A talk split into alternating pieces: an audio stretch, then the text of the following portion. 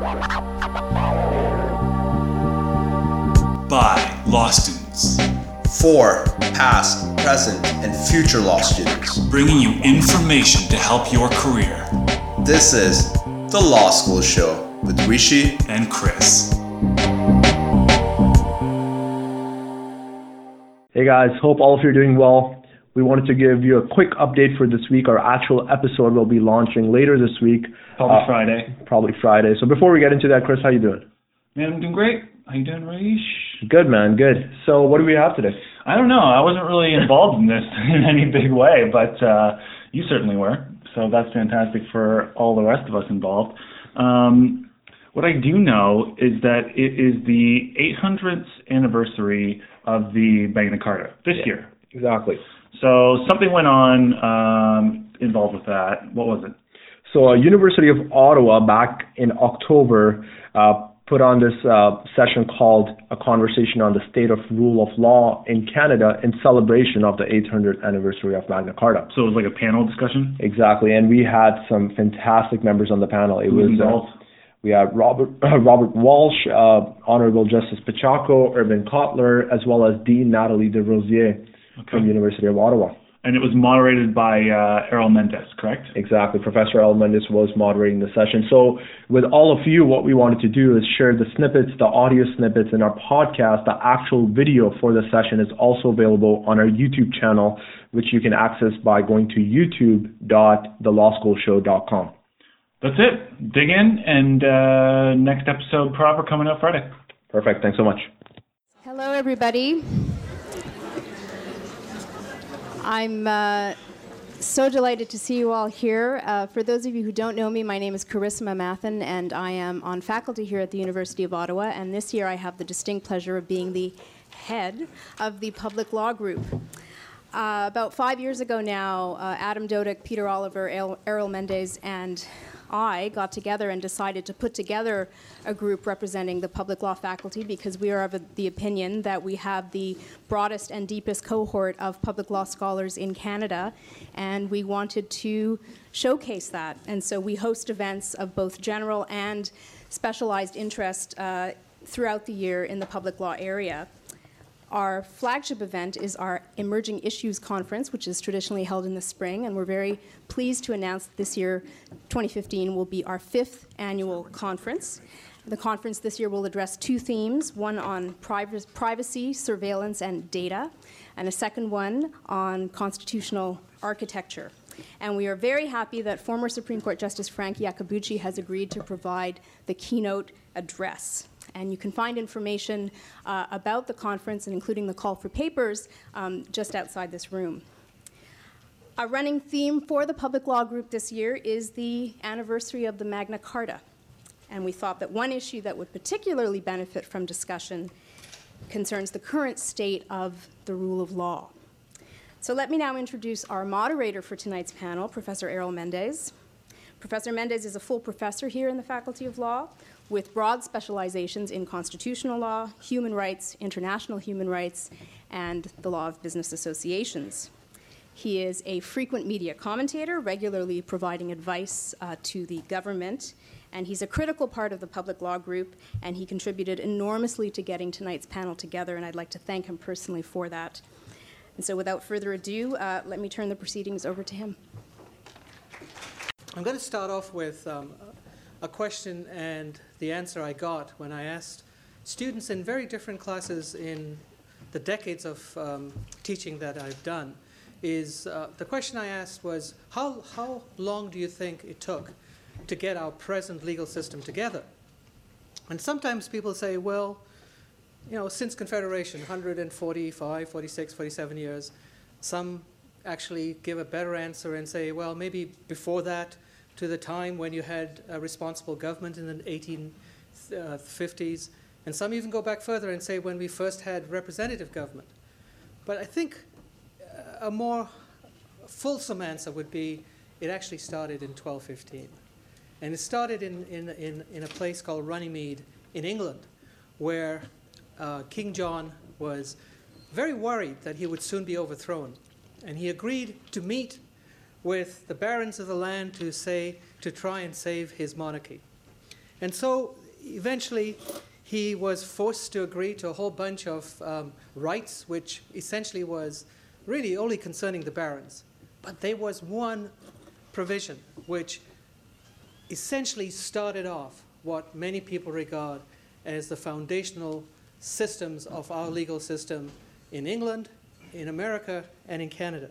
And not many people actually know what actually the Magna Carta said in this regard. So I'm going to read it out. And for those of you who've taken um, a lot of your first year property classes will probably know what some of these terms mean, and you can be tested afterwards in each of your classes as to what you think it means. So here's the, here's the most important provision in the Magna Carta.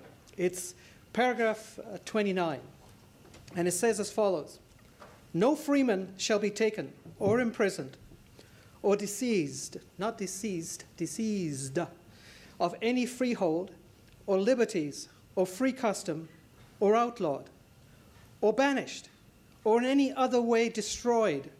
No will we go upon him, no send upon him except by the legal judgment of his peers, by the law of the land. To no one will we sell, to no one will we deny or delay right or justice. And believe it or not, those words were the beginning, in some people's view, of our entire legal system. Um, many people have interpreted those actual words to mean that nobody is above the law as the foundational principle of the rule of law. But others have taken those words and said, no, it means a lot more than that. And tonight we're going to see how we can tease out from those words which set out the foundations of our legal system what exactly some of those words mean. And for that, we've got a stellar cast.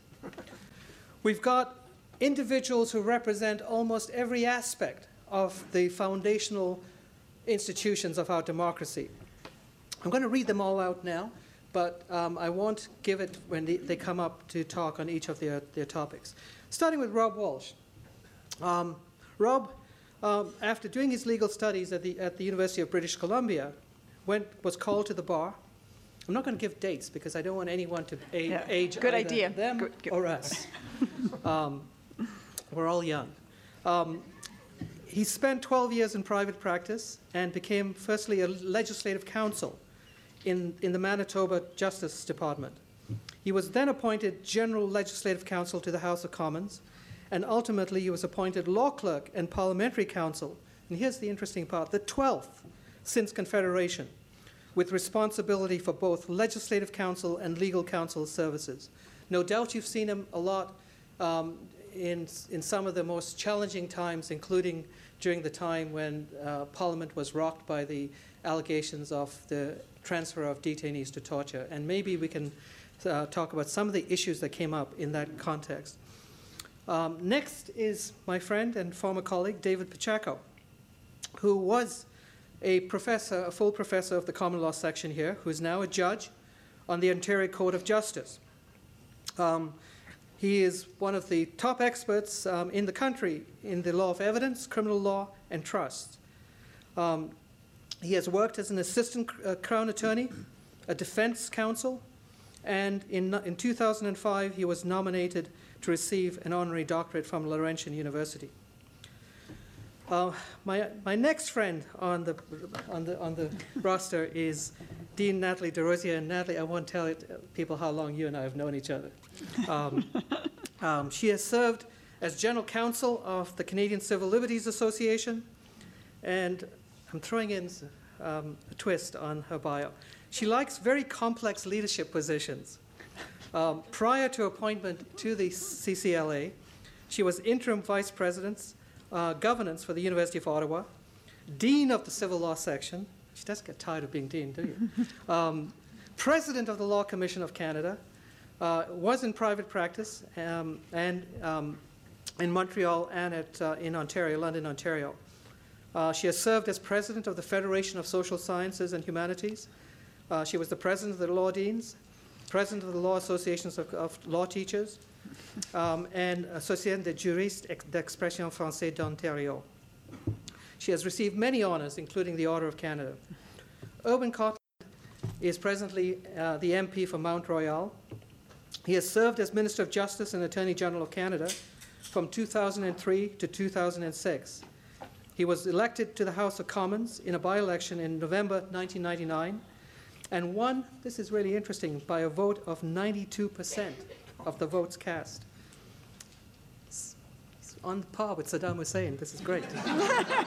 um, um, he was a professor of law at McGill University and a director of its Human Rights Center there.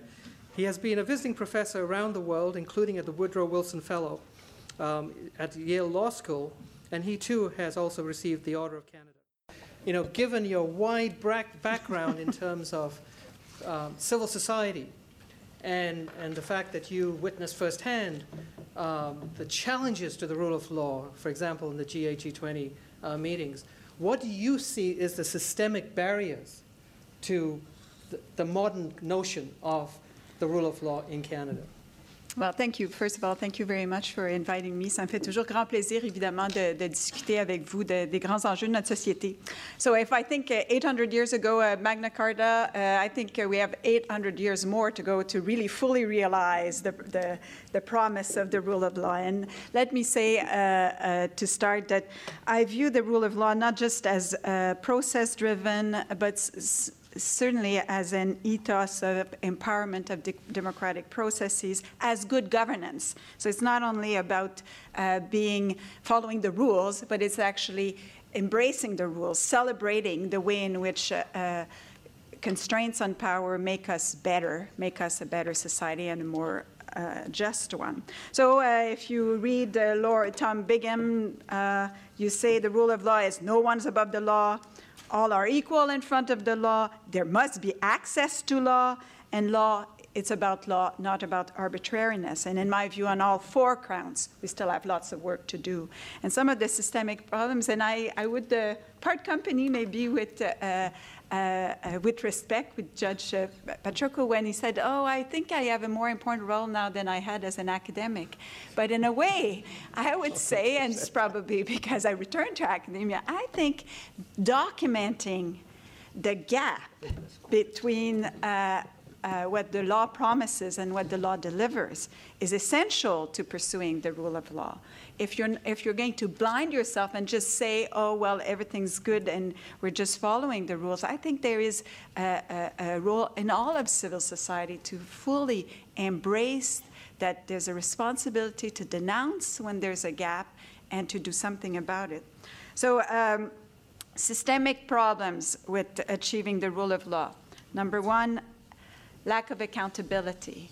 I think we have to move beyond the next phase of the rule of law. It's not simply to say, oh, we're, we're checking all the boxes, we passed all, the, all of the, the processes necessary, but we have instituted inst, uh, and we have created institutions that make it happen that allow us to, that internalize the rule of law, that ensures that there's accountability for police officers, for security officers, for CBSA, for the Canadian Border Service. We don't have it. You know, and it, uh, you know, the way in which we will, we have elections law, electoral laws that have sufficient uh, uh, uh, strength and sufficient accountability, so they cannot be ignored. So, in a way, you, we have to move from the rules to the institutions that make it happen. We cannot tolerate the gap. Second point is if we're going to say no one's above the law, and the second, all are equal in front of the law, well, I think the, it's pretty hard to say that in a more and more unequal society. So the problem of the rule of law in an unequal society becomes much more uh, important.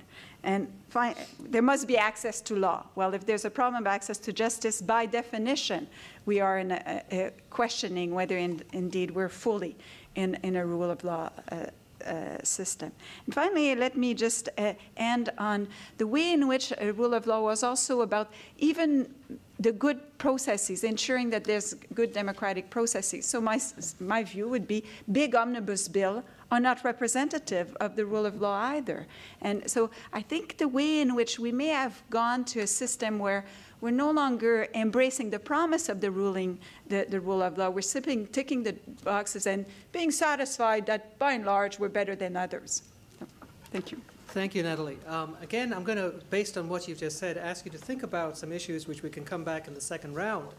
Um, and it goes back to actually the, the political and power makeup of the original Magna Carta. As I said, the, the Magna Carta was born essentially not because King John wanted there to be a, a, foundational principle of the rule of law. Absolutely not. He was being threatened with his throne being overthrown by the barons. And, and he, this guy was ruthless. He was basically stealing the barons' wives, children, and basically considering himself above the law. And it's only when the barons decided to take him on and get together. And finally, they actually even took over London at one point to say to him, Your time is almost up. He relented and came up with the Magna Carta. Given that history, uh, mm-hmm. Nathalie, given what you just said, that a lot of the problems of the rule of law lies with this inequality of power and mm-hmm. inequality of resources in our society, how on earth can civil society be able to bridge that gap? Mm-hmm. Maybe you have an answer. Many people don't, myself included, but maybe you will have an answer to that. So think about that as we go to the second round. Nathalie, do you want to go to the question I asked you? Yeah, so your question was about how do you do the rule of law in an unequal world? And uh, in my view, it's the, the rule of law in that context demands of the powerful that they empower the powerless and they uh, tell the indifferent that it matters. So I think uh, the powerful, and I'm talking more broadly about all power, all exercise of power, not just the exercise by, by government uh, or uh, by the, state in its multiple forms, but even, you know, dean's office as well, you know. Uh, you should value the constraints uh, that are put upon the exercise of power. So if there's an, you should value them in a way that empowers the powerless. That you want to give, you know, empower them to question your your your uh, your decisions and your because that's what the more constraints the more, and, and you have to believe that that's what gives you uh, more legitimacy. And I think that's the message of the rule of law is you know, always, you know, power corrupts, big power corrupts more, and therefore you should protect uh, the exercise of power by imposing on it lots of restraints. So you welcome restraints, you cherish oversight. You want it, you want it badly. And then you obviously want this to be uh, shared and empower uh, and, and ensure that the powerless in our society have access to the mechanism to be heard, not to be, uh, and to be heard uh, meaningfully in a way that uh, they can be influenced, influential in the process. And you also have to convince everyone, uh, the indifferent, the ones that are not particularly in that dilemma of power powerlessness in, in certain circumstances that indeed it does matter. It does matter. They have a responsibility not to abandon uh, and to continue to want power to be exercised in a controlled fashion uh, with uh, welcoming restraints. And even if that costs a little maybe that caused delay that caused some sort of wrangling uh, may, rule of law may not be always uh, uh, synonymous with efficiency Having said that, I think I would just finish on this is that time is an interesting factor here. Uh, at the CCLA, we used to worry a lot that, you know, uh, accountability too late is just as bad as no accountability. Uh, so it, there has to be a mechanism of accountability that is in real time, that makes uh, the, the possibility of experiencing that indeed uh, we are moving toward uh, a rule of law uh, mechanism, not just in a dream and then future life, but actually uh, in, in, a way that it can materialize really, so people don't give up and don't internalize the despair and the abandonment. So. Just a very quick supplementary. Um, as I said, that Magna Carta was actually a result of civil disobedience by Yeah. the barons. What's Yep. your view on civil disobedience? Well, uh, the, uh, civil disobedience is a political uh, gesture, and, and in a way, law is there to discipline politics. Yeah, that's the that's what. Uh, if you choose to be uh, on. On, on if you d- decide to make your your fight one that is uh, of of civil disobedience, then you have chosen to enter the political realm and to tell the powerful that they have lost the moral authority. So uh, now, my own view is I don't think it, the, there is a principle of proportionality that ought to be uh, observed all the time. There's no, you know, there's no. Um, the, the powerful, the government could decide, and certainly I think in the context of sentencing, in the context of recognizing the importance of expressing dissent, of continuing to express dissent, of making it count, uh, you cannot treat dissenters worse uh, than, than other people. And That sometimes happens where there are people that have uh, choose civil disobedience or um, held out as being anarchist and outside of the boundaries of, of things. So I think we have to be careful. And I think I do think that rule of law does demand the exercise of proportionality uh, in, uh, in both sentencing and, and the exercise of power.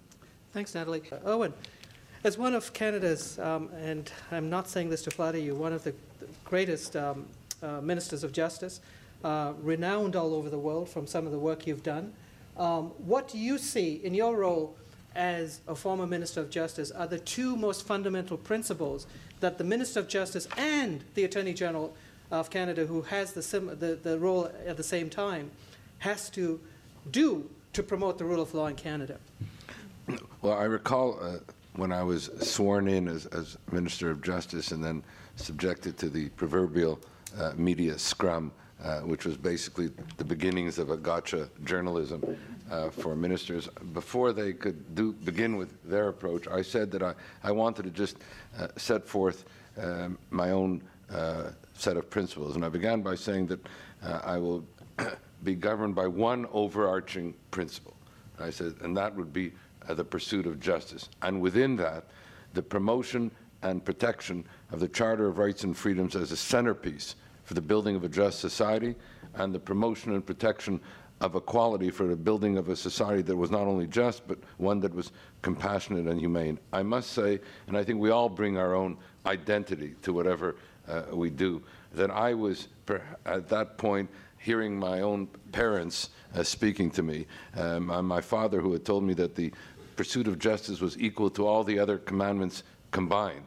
And then my mother saying to me when she heard my father saying this that if you want to pursue justice, you have to understand, you have to feel the injustice about you. You have to go in and about your community and beyond and feel the injustice and combat the injustice. Otherwise, the pursuit of justice remains a theoretical construct. And was not unlike, and you know, I think I was fortunate that I was 30 years as a, a constitutional law professor and had the benefit of Frank Scott um, one of Canada's great constitutional lawyers who taught me, who said that constitutional law was a, a law for making laws. Uh, he called it the ultimate uh, rule of law. So, two basic principles that came out of that from my parents and from uh, Frank Scott and teaching were the following. The first was what I called, and this is I saw as a governing principle, the notion of constitutionalism, human rights, and the rule of law.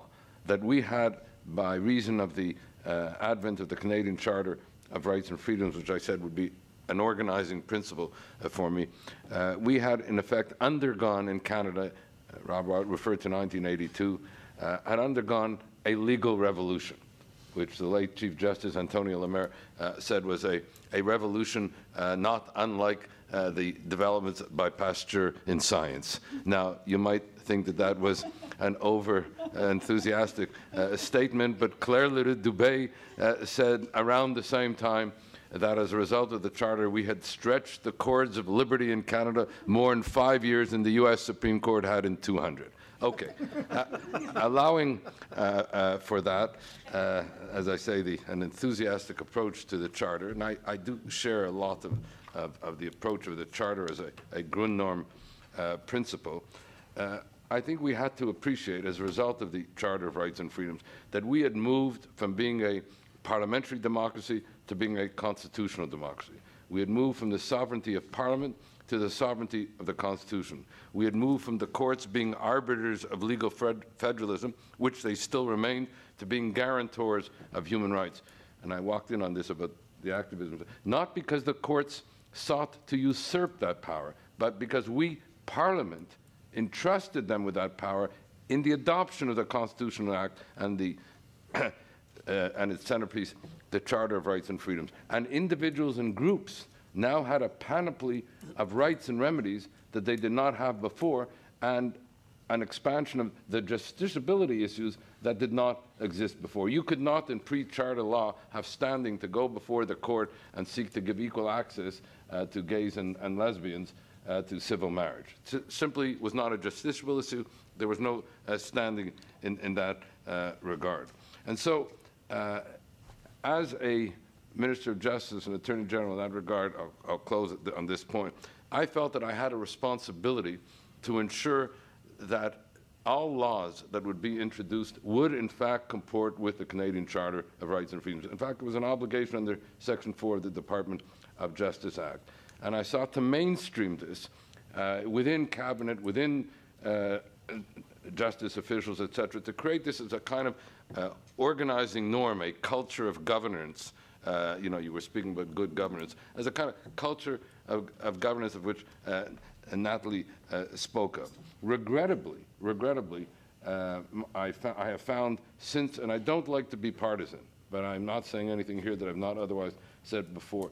I felt that the conservative government has introduced a series of legislation which is constitutionally suspect.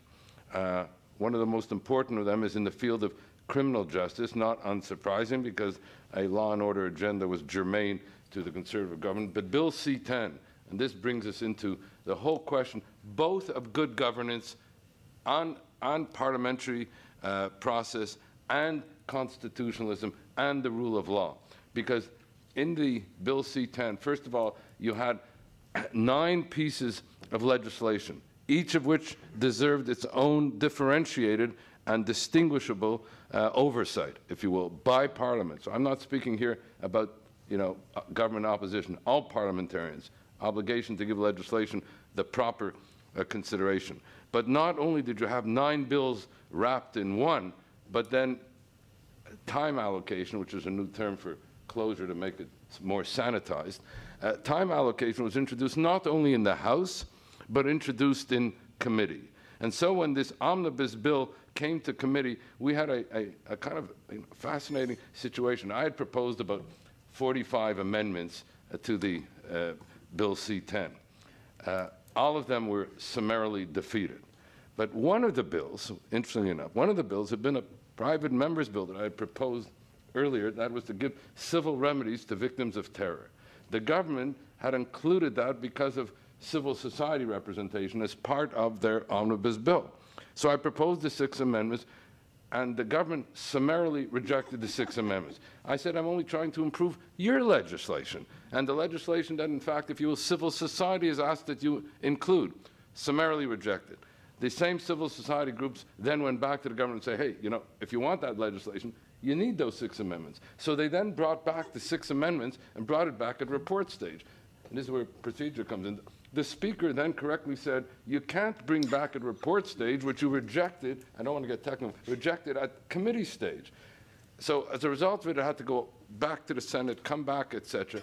And at the end of the day, the six amendments that they uh, introduced for this uh, bill to give civil remedies to victims of terror were the exact six amendments that I had proposed without a change of comma that they had summarily rejected uh, earlier. So that's what I'm saying. You know, the whole things can converge, and, and it's uh, regrettable when those things happen. Because when, with this I close, when you introduce constitutionally suspect legislation, the result of it is you invite constitutional challenges, and Bill C 10 is replete now with constitutional challenges, whether it be with regard to mandatory minimums, whether it be regard to prison overcrowding, whether it be regarded to pretrial, a whole series.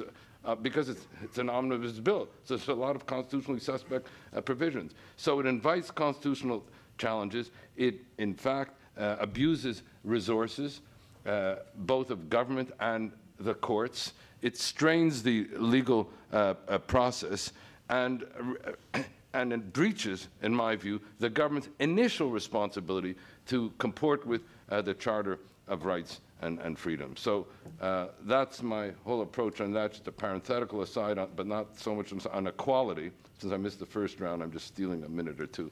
Uh, on the issue of, of equality, because that was such a foundational issue, as Minister of Justice in 2005, I proclaimed 2005 as the year of, of equality. Um, I have to say that, again, the government, and I remember uh, we used to have uh, conferences celebrating the charter and its very uh, annually. Conservative government sort of almost ignores the charter as if it's not there, and has even instructed its officials not to appear at conferences that annually, uh, at the annual uh, commemoration of the charter. But on the equality issue, that was fundamental with regard to bringing about the Civil Marriage Act. Without that, we could not have had a, uh, civil marriage. There are other things in which equality is, uh, is fundamental, but I'll, I'll, stop here. For me, the two Grundnorm principles, therefore, were number one, promotion and protection of the Canadian Charter of Rights and Freedoms. Number two, the promotion and protection of equality, and where the Minister of Justice and Attorney General of Canada has a distinguishable responsibility with respect to both, and it starts right at the beginning in Cabinet, whereas the Attorney, Attorney General, and you made that this point, as an Attorney General, you have to give independent legal advice to the Crown, and that has to comport with uh, the Charter, etc. Thank you, Irwin. Um, Irwin, I'm not going to ask you to, to think about something because I know you probably have seven points. You always have seven perfect points on any issue, so I'm going to not going to ask you any questions. I just, you know what my son says? Dad, it's a new generation. After two points, we're gone. We're not there anymore.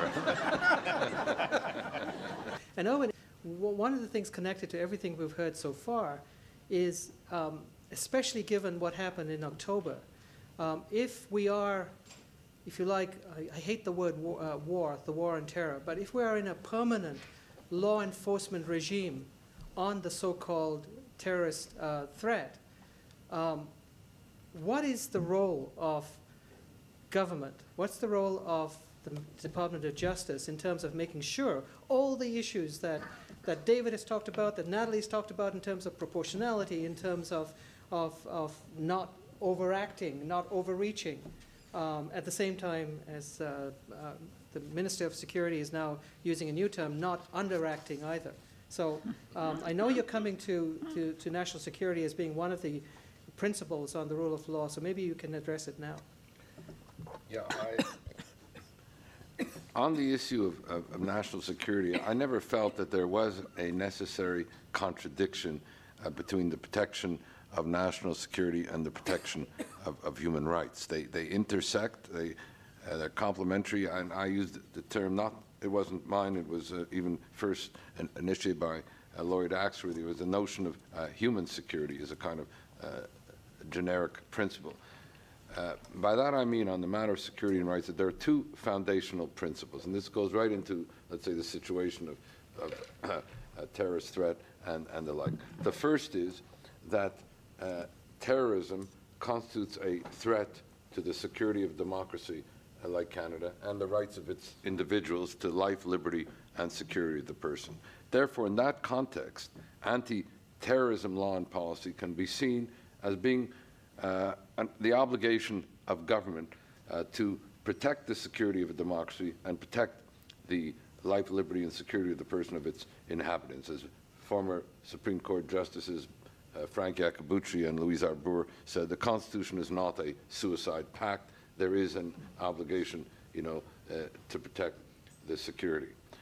At the same time, and this is the second and related principle, at the same time, the anti-terrorism law and policy must always comport with the rule of law, must always adhere to the Charter of Rights and Freedoms. Torture everywhere and always must be prohibited.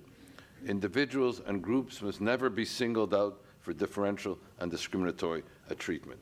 And so a government has a responsibility with regard to the protection of democracy and the protection of its citizens from terrorist threats, but in doing so, it must always comport, as I say, with the rule of law and the Constitution. That's why, interestingly enough, the first, one of my first acts as Minister of Justice was to uh, recommend the establishment of the Commission of Inquiry to Maher Arar uh, at the time. This also became a, an interesting situation for me uh, personally. The Commission of Inquiry was established. I had acted, Rob maybe I should have consulted you on this at that point. I had acted as counsel to Maher Arar when he was in prison in mm-hmm. Syria after the illegal rendition from the U.S. to Jordan Syria, etc., and took up his case, and we organized a hearing on Parliament uh, to look in the whole situation. But then, having established the Commission of Inquiry, I was told I had to recuse myself because of my prior involvement with the Maher Arar case, the result of which I was not in, subsequently involved. And then I realized if I was going to recuse myself on all issues that I had been involved in as a human rights lawyer prior to becoming Minister of Justice, I wouldn't be able to discharge any responsibilities at all. Because whether it be on the issues of bringing war criminals to justice, whatever you wanted, I had had a, some sort of track record over the years, having come late to being the minister in my, and you know, being in my 60s. So I figured, well, if I'm going to have to remove myself from everything that I'd been involved, so I then, at the, after that happened, after I recused myself in Maher Arar, I said, okay, I'm now making it clear, I will not recuse myself anymore as Minister of Justice. Uh, either you trust me or don't on the issues that come before me, that I will discharge uh, my responsibilities uh, appropriately in accordance with the rule of law, etc., but I will not uh, any longer uh, rec recuse myself. So that was on the, uh, the relationship with security and rights and the kind of personal aside. But some of the things we recommended at the time have still not happened, which was, uh, to use one example, establishing an all-party mm -hmm. parliamentary uh, committee, a kind of security and intelligence committee that would operate for purposes of oversight. We don't have that. And now we have a situation where the government is seeking more powers uh, when I think we need more oversight. And this is something that we're going to have to work out uh, in the uh, you know, weeks ahead in this regard. Thank you, Irwin. Rob Walsh, um, because in some respects, um, the institution that you presided over or counseled was in some respect the, the legacy of the Magna Carta in terms of uh, the fact that Parliament was supposed to be, if you like, the, the, the restraint on absolute power. And given the fact that um, there is now a live discussion, is going on right now, today actually, in terms of what on earth are we going to do with Dean Del Mastro? I don't know whether any of you have uh, been here listening to that. There is a real tension between does the law in its full uh, panoply apply to Parliament? And if it doesn't, what is the relationship between Parliament and the rule of law? Five minutes, you say? um, as you mentioned earlier, Errol, I practiced law for a number of years, and like any lawyer, you, you're accustomed to working in a, in a, in a context of rules and formalisms with a with a uh, well-defined outcome. I was in civil litigation, so you know when you go to a court, the judge will hear the case and make a decision, and you've got an outcome. And uh, as we used to say, justice, uh, if justice prevails, I'll appeal. But uh, bottom line is, you have rules. You have rules you can count on. Then I came into the parliamentary world, and yes, there's a book of rules, but I don't know how much you can rely on them because, of course, the members and the parties can decide what they're going to do from time to time as they see fit. But for me as a lawyer, the biggest encounter was the law, the conflict or the interface between law and politics. And what I had to learn was something I never heard of before, although I was almost 20 years a lawyer at that point, and that is the law of parliamentary privilege. I was new to the domain of parliamentary law, and we learned, I learned about the law of parliamentary privilege. And without going into all of that in detail, let me just say that it is an area of law that I wish uh, more lawyers uh, were knowledgeable about.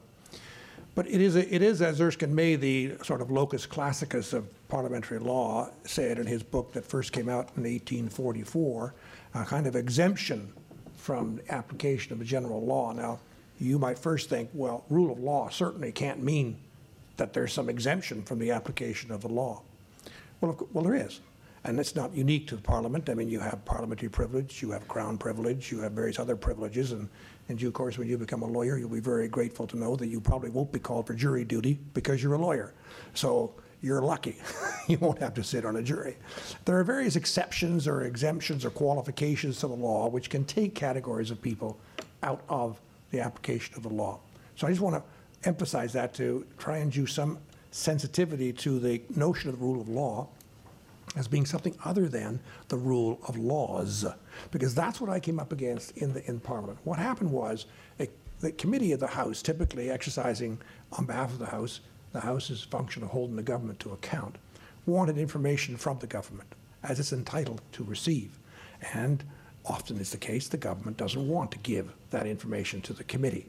And one of the responses of a legal nature by the uh, department, uh, and in, at times pleading they had been so advised by the Department of Justice, was that they couldn't provide that information to the committee because to do so would be in violation of the Privacy Act. That the information in question was, uh, was uh, prohibited from disclosure uh, by virtue of the Privacy Act. I then, it got tiresome after a while saying the same thing over and over again. I then would be brought in to say the Privacy Act does not apply to the House or its committees, except in such manner as the House or its committees might choose to cause it to apply. Okay? You don't invoke a statute so as to frustrate or deny to the House or its committees their constitutional function. And the function here was to hold the government to account. Now, in the, in the uh, seven years of minority government, from 2004 to 2011, more between 2006 and 2011, but certainly by virtue of a minority parliament, you had committees where the majority were opposition members. And so committees could be more uh, muscular, as it were, in discharging the function of holding the government to account. Since the return of majority government, some of you may have noticed there isn't much happening in committees because the prevailing uh, majority, which is on the government side, has control of committees, and uh, those kinds of things won't happen. Uh, but be that as it may, that's the parliamentary system. But the, the, I encountered lawyers in the Department of Justice typically, but it, it, was, a few occasions when it wasn't a Department of Justice lawyer who would privately to me to be saying, how can a committee be doing this? How can a committee be doing that? This is lawlessness. I mean, don't we have rule of law? I, of course we have rule of law. But I had to stop and think, oh, what is that? Law. I vaguely recall what it was. Hmm. But rule of law is not the rule of laws. The rule of law is a number of, of dimensions to it. Of course, the rule of law includes having an independent judiciary, of course. But then the issues, or the actions of a House or its committees is not subject to judicial review. So, in a sense, this is an area of law, but as courts have said as far back as 1704, parliamentary privilege is part of the law of the land. It is part of our system of laws. And even though it offers latitude to the House, and in particular its committees, to operate in uh, disregard of laws that might otherwise apply, nonetheless, that's part of our system of laws. And yes, as the Supreme Court of Canada in Vaid affirmed in 2005, the House has the ability to be both judge and jury about the application of a law to itself. And it can choose to disregard some laws if, in regard to its proceedings, if that's what it wishes to do. And in my view, and this is the point I really want to make, and it's almost a political message or a political science message, I suppose, is that we need to have parliamentary privilege and its various tenets so that our democracy can play itself out between elections. Now, we are, as the court has said, a constitutional democracy. We are governed by the law, of course we are. And the rule of law is important. Matter of fact, the Constitution puts it right up there with God. You read the recital to the Constitution Act 1982? You know, the, uh, what is it, the respect for God? Supremacy of God and the rule of law. Well, in some parts of this world, as we're now hearing much about, the supremacy of God seems to have priority over the rule of law. Uh, but then again, God's law is the rule of law, I suppose. But fortunately, here we put the rule of law in a high regard, as we must. Okay, I'm not sure what supremacy of God means in that context, but I'll leave that alone, unless there's a theologian in the room. But uh, rule of law is important so that we can all have confidence in our system. But the parliamentary privilege is an area of law which is outside that, so that our democratic politics can play itself out fully. And the one privilege I'm sure you've all heard about is the freedom of speech in the House. Now, normally, if someone says something nasty about someone else, that other person will have a, probably have the right to sue in, uh, in court and uh, recover uh, damages from, by order of the court in compensation for the injury or damages done by the, the, the nasty statement. No, that can happen in the House. Uh, somebody could, you could find yourself being spoken of very unkindly, and there isn't anything you can do about it. Yeah, that may seem unjust. Where's the rule of law on that? Because the rule of law and our system of laws has recognized that there needs to be a free and open debate in the House of Commons. And so, also in a more specific case coming up soon, uh, next spring, it might happen, I don't know if it will, but it could conceivably, in the trial of Senator Duffy. Now, this is where the law and politics can come right face to face. It could be that the, the accused wants to call the Prime Minister as a witness. Well, law of parliamentary privilege would say that members of Parliament are not liable to being subpoenaed to a court during a session of Parliament. Now, the member of parliament in this case happens to be the member from Calgary Southwest, who currently, although he may not then, who currently holds the post of prime minister. Um, of course, there may be political considerations coming into his decision about whether he's available to the court. But it also has the implications, in my view, that if the accused does not have the benefit of testimony from that uh, witness, uh, whether he can't argue that he's being denied a fair trial. And so the charges against him would have to be dropped. Uh, I don't know. I mean, obviously, there's a lot of detail, the de- devil in the details, and one would have to look at the particular issues in respect of which the, uh, the Prime Minister's testimony was sought. But the point is, there's an interface there. I'm not so sure, frankly, that parliamentary privilege will apply in that case, because generally speaking, parliamentary privilege is no protection against criminal law. It doesn't apply in criminal cases, which is to say that a member of parliament could be charged with a criminal offense and would have to face those charges, and he can't plead parliamentary privilege to in any way uh, avoid those charges or avoid a trial on those charges. But a person being called as a witness, the courts made it very clear, including the Ontario Court of Appeal here, that a member of parliament cannot be subpoenaed to court as a witness. And now, does that include being subpoenaed as a witness in a criminal case? I'm not sure. But in any event, the interface in law and politics is a, is a very important interface, and we have it tonight with us, and maybe we'll hear more from from Mr. Cotler as a very distinguished member of parliament and a very experienced member of parliament, and of course a very experienced and knowledgeable lawyer in his own right. So this interface in law and politics, I personally found to be a very, very tricky uh, interface to where does the law let up and where does politics rightly take over, and what is the interface between the two, given such concepts as the rule of law right up there with God in our constitutional system. Thank you, Rob. Uh, again, from your answers, um, you've basically said that the rule of law has to fit in to the parliamentary framework of parliamentary privilege and responsible government. Something which I want you to think about in our second round is that it, it, does responsible government exist in Canada anymore with the, with the power of the executive so, so huge and the abuses that the, a strong executive, especially a majority government, can have in terms of undermining responsible government from omnibus bills to closure to, to abuse of um, confidence motions and ultimately even prorogation, as many people have said. Um, are we moving actually back to something similar to how the Magna Carta started? L'état, c'est moi. Um, and is that something which we have to start worrying about in the second round? So maybe you can think about that in, when we get there. Rob, I'm afraid to actually ask you whether you think we are now in a state of l'état soit moi. Uh, feel free to disabuse uh, that, that allegation. Well, you talk about whether we're back to the time of King John. Uh, when those uh, prorogations happened, I was thinking we were back to the time of King Charles I. I didn't have to go back to King John. Those of you might not be familiar with English history, King Charles is fascinating how he would have trouble with Parliament and he just dissolve it. You know, like poof, you're gone. You're gonna give me the money? Fine, shut you down. And uh, when the prorogations came along at, toward the end of 2008 and then 9, I guess was, you know, I just had this sense that, well, here's King Charles. He's just, I don't like what you're doing to me, so I'm going to shut you down. You know what I mean? Well, he didn't dissolve, he just prorogued it. But uh, the prorogations in those instances, in my view, are a reflection upon the, the, the Prime Minister as opposed to the power itself. Uh, but here's an, an, area of prerogative powers which is, in a sense, outside the rule of law, but part of our system of laws. It's, these powers always were with the crown. Even you go back to King John and all the terms they made with him, there wasn't one in there saying you won't prorogue mm-hmm. or dissolve Parliament without our consent. That came up many years later. There was a time in the 17th century when the parliamentarians wanted that to be the rule, that, that there would be no dissolution without their approval.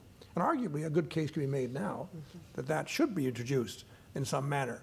But uh, in this case here, the, the key that's enabling this to happen is, is outside the, the law, the rule of law, and that is the politics of uh, party discipline. And so, for so long as the prime minister has the support of the majority in the House, um, he can do these things with, with impunity, you might say, uh, because he enjoys the support of the House. We haven't lost responsible government. Responsible government, you may recall, is simply that which says the government is accountable to the House. And, the, and, the, and in particular, when it first came in in 1848, the, the Governor General will not exercise his powers except on the, on the advice of the ministry, which in turn is responsible to the, uh, to the elected legislative assembly. We still have that. But the problem we have today is that we don't have in the ranks of the governing party uh, members who will hold the government to account outside of caucus. They may do some of this inside of caucus. That's a moot point. Who knows? But outside of caucus, we don't see anything in the way of a restraint upon the government uh, by the uh, members of the uh, Prime Minister's political party. And frankly, it's not that one should expect to see that very often. It is in, in exceptional circumstances that it happens. It's happened in Australia, it's happened in Britain when the Margaret Thatcher's years, and it looks like it may be happening now in Manitoba in some respects, but that's what the minister is, not so much the caucus. But we have responsible government. The, the, the machinery and the setup is there. Um, it's just that the players are not, particularly the players on the government side, are not as loyal, you might say, to the principles of responsible government and their role in representing their constituents and representing the people, as perhaps they should be. But that's a political debate. Uh, but yes, are we back to the days of King John? Well, King John King Charles I, and who knows with the way uh, these prerogative powers vis-a-vis Parliament have been exercised. Thank you. Uh, my name is Adi, Adi Rao. I'm first year uh, common law. Um, my question is for uh, Mr. Robert Walsh, uh, and it's uh, so just sort of drawing from current events and drawing from what you've just been talking about. I'm wondering if you could talk a little bit about the relationship between members of Parliament and the judiciary in the sense that uh, let's take Dean Del Mastro, who was quoted after having been convicted as saying about the judge that, well, it's just his opinion, I'm going to go appeal. Uh, and then now, today, we're seeing um, the Minister for uh, Immigration, uh, Minister Alexander, trying to deal with the, the recent order to, to reinstate refugee health care. And over the past few hours, we've been seeing the changes or the, or the reversion to what it used to be sort of roll out. But the problem is uh, the minister sort of is kind of uh, bringing those changes back in in a way that may not necessarily actually amount to reinstating what previously existed, but just sort of you know putting in what he feels like might, might you know fly uh, in the meanwhile, and, and has said that he's also going to go ahead and appeal. So the, so the question I have is sort of this relationship between uh, a judge's ruling and and uh, and parliamentarians. Uh, do you have any thoughts on it? The the, um, the constitutional expert uh, Peter Hogg uh, developed a notion of a dialogue between the courts and Parliament that. Uh, the, the, the idea was the courts will make a ruling. Well, that's their their intervention on the issue, and now Parliament can consider the issue and look at what the court ruled and perhaps come to a different conclusion and legislate accordingly, and then that may end up back in the court, and the court will have its uh, response uh, if it's given an occasion to have one, and so on. And this dialogue goes forward. But more specifically, and, and you mentioned the Del Mastro uh, matter just now, and you mentioned another case with which I'm not familiar. But generally speaking, it's open to the House to, or the government to bring in proposals for legislation that may be designed to, in some manner, uh, get around a ruling of the court or, or in effect nullify a ruling of the court. I mean, you know, the courts make their rulings, fine, and then Parliament, and particularly the House of Commons, has the option to legislate as it sees fit and run the risk that may get nowhere because it may end up getting rejected later once again in the court. But it's perfectly understandable they could do that. And Mr. Del Mastro's comment about the judge, well, that's her opinion. Well, you know, what can I say?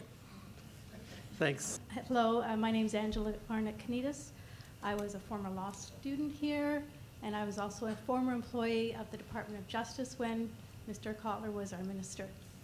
Um, I don't know if I have the perfectly framed question, but it will be short, and it's for Mr. Cotler. Um, what place do you see um, in the rule of law for the continuing use of the royal prerogative of mercy, which is in the criminal code?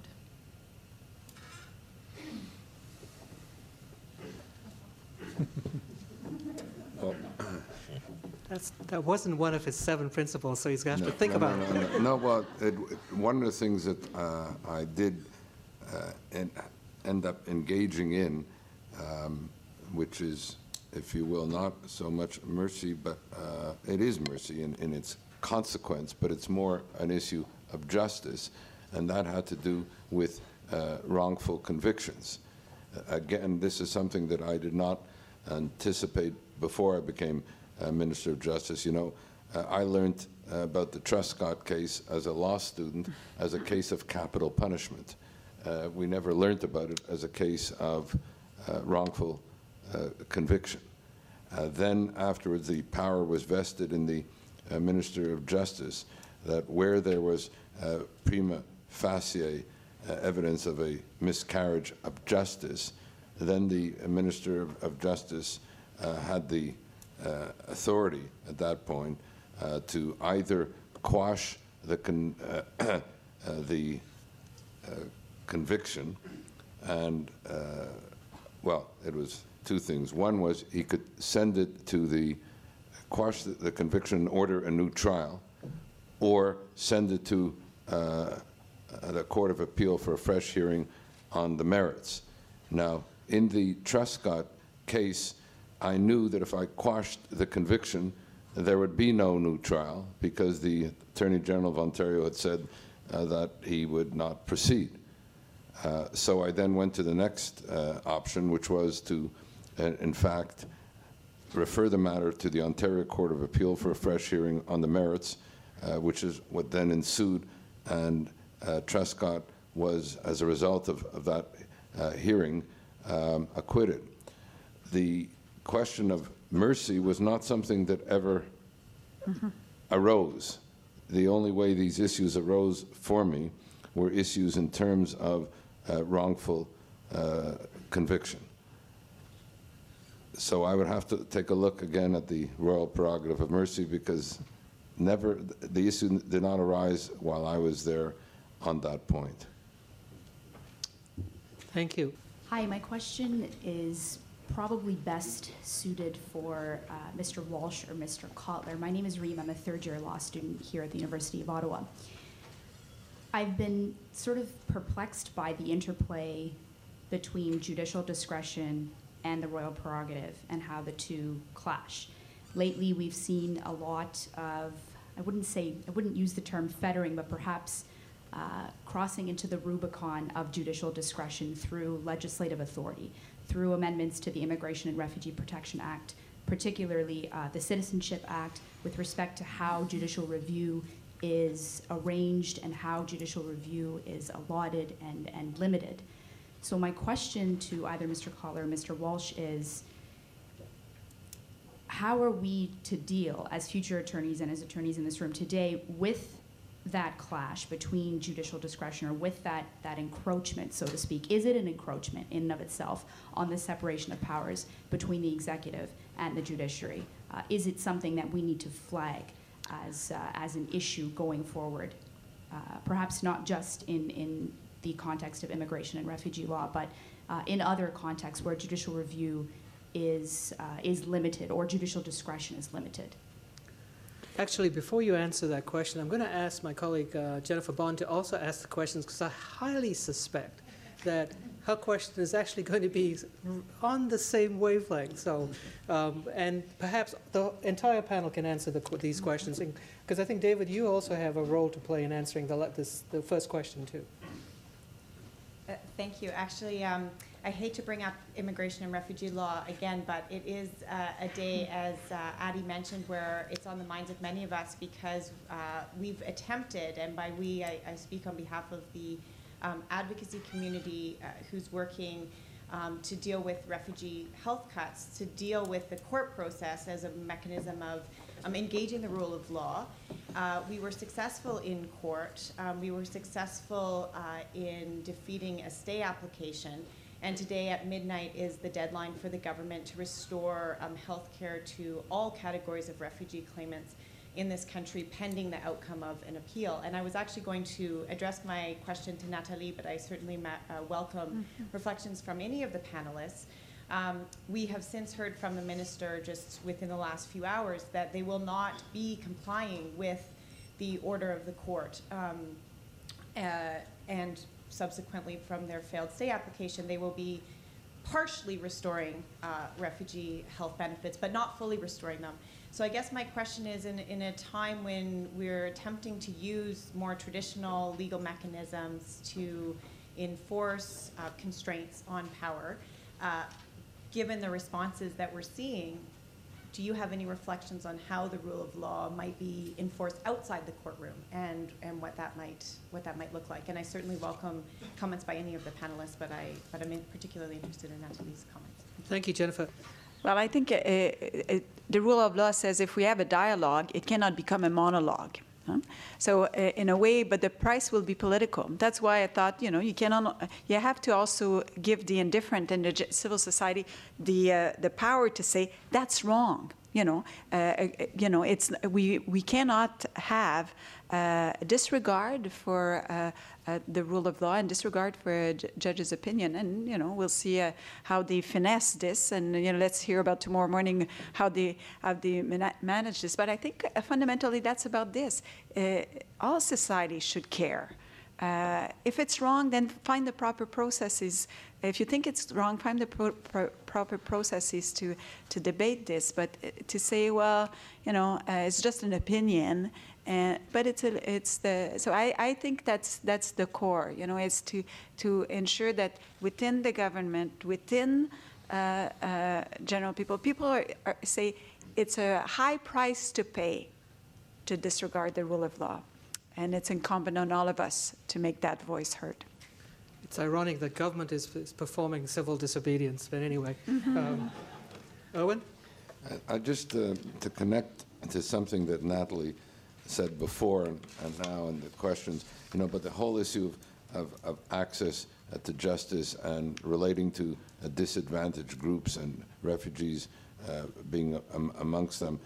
It, it goes right back really to, to priorities and, and, and principles. How does a government frame its priorities and principles? And uh, you know, one of them that I did not have a chance to mention, and amongst the seven, but it relates in this way both to Nathalie's views and the comments, and that is I, one of the principles that we try to establish as a government that the test of a just society is how does the government treat the, the disadvantaged amongst it? How does it treat its most vulnerable? Whether it be uh, children, the most vulnerable, the vulnerable, whether it be uh, women, violated women, whether it be uh, refugees, whether it be Aboriginals, etc. And we sought to have this notion, and certainly as Minister of Justice for me, this was a, a Grundnorm uh, principle. And uh, uh, on all these issues, on the matter of children, uh, the first piece of legislation I introduced was protection of children and other vulnerable persons. In the matter of women, the first piece of legislation I introduced was with regard to trafficking in, in persons. With regard to refugees, uh, I worked together with uh, two ministers of, of immigration where our approach was how can we protect refugees and how can we grant them the proper access under the law uh, to the uh, benefits and services, et cetera, then we felt uh, refugees would be in, entitled to. And uh, as I say, there are two ways to approach it. You can approach the whole question of, of refugees and say we're going to designate countries as safe countries. There are no refugees from that country, or you can go ahead and designate certain places as being refugee-producing countries, and therefore uh, have a predisposition for getting uh, conferring refugee status, and then the services that follow. And the same thing with with the Aboriginal. So uh, for me, it came back to what is the government's priorities, what is its governing philosophy in its relationship to the people, to the institutions of government, how does it relate to parliament, how does it relate to the courts, how does it relate to civil uh, society. All that comes together, and in all these questions, uh, you can see a distinguishable approach between the present government and the previous government or other governments in a manner in which they would relate to all the institutions of governance, including civil society. Thank you. And last, uh, Rob? I do think, though, that if, going back to judicial discretion and legislative initiatives to try and uh, limit that discretion, well, legislation can define the terms of any uh, uh, right or entitlement under the legislation, and that, and that can have the effect of, of constraining the courts in its uh, application of a statute. But of course, it runs up against ultimately the provisions of the Constitution, in particular the Charter. And if the legislation is trying to somehow deny the exercise of judicial discretion uh, relative to the charter, well, it won't work um, because the charter is constitutional and these, these pieces of legislation are just, uh, just that ordinary legislation. So I'd like to thank our distinguished panel for doing a great job here.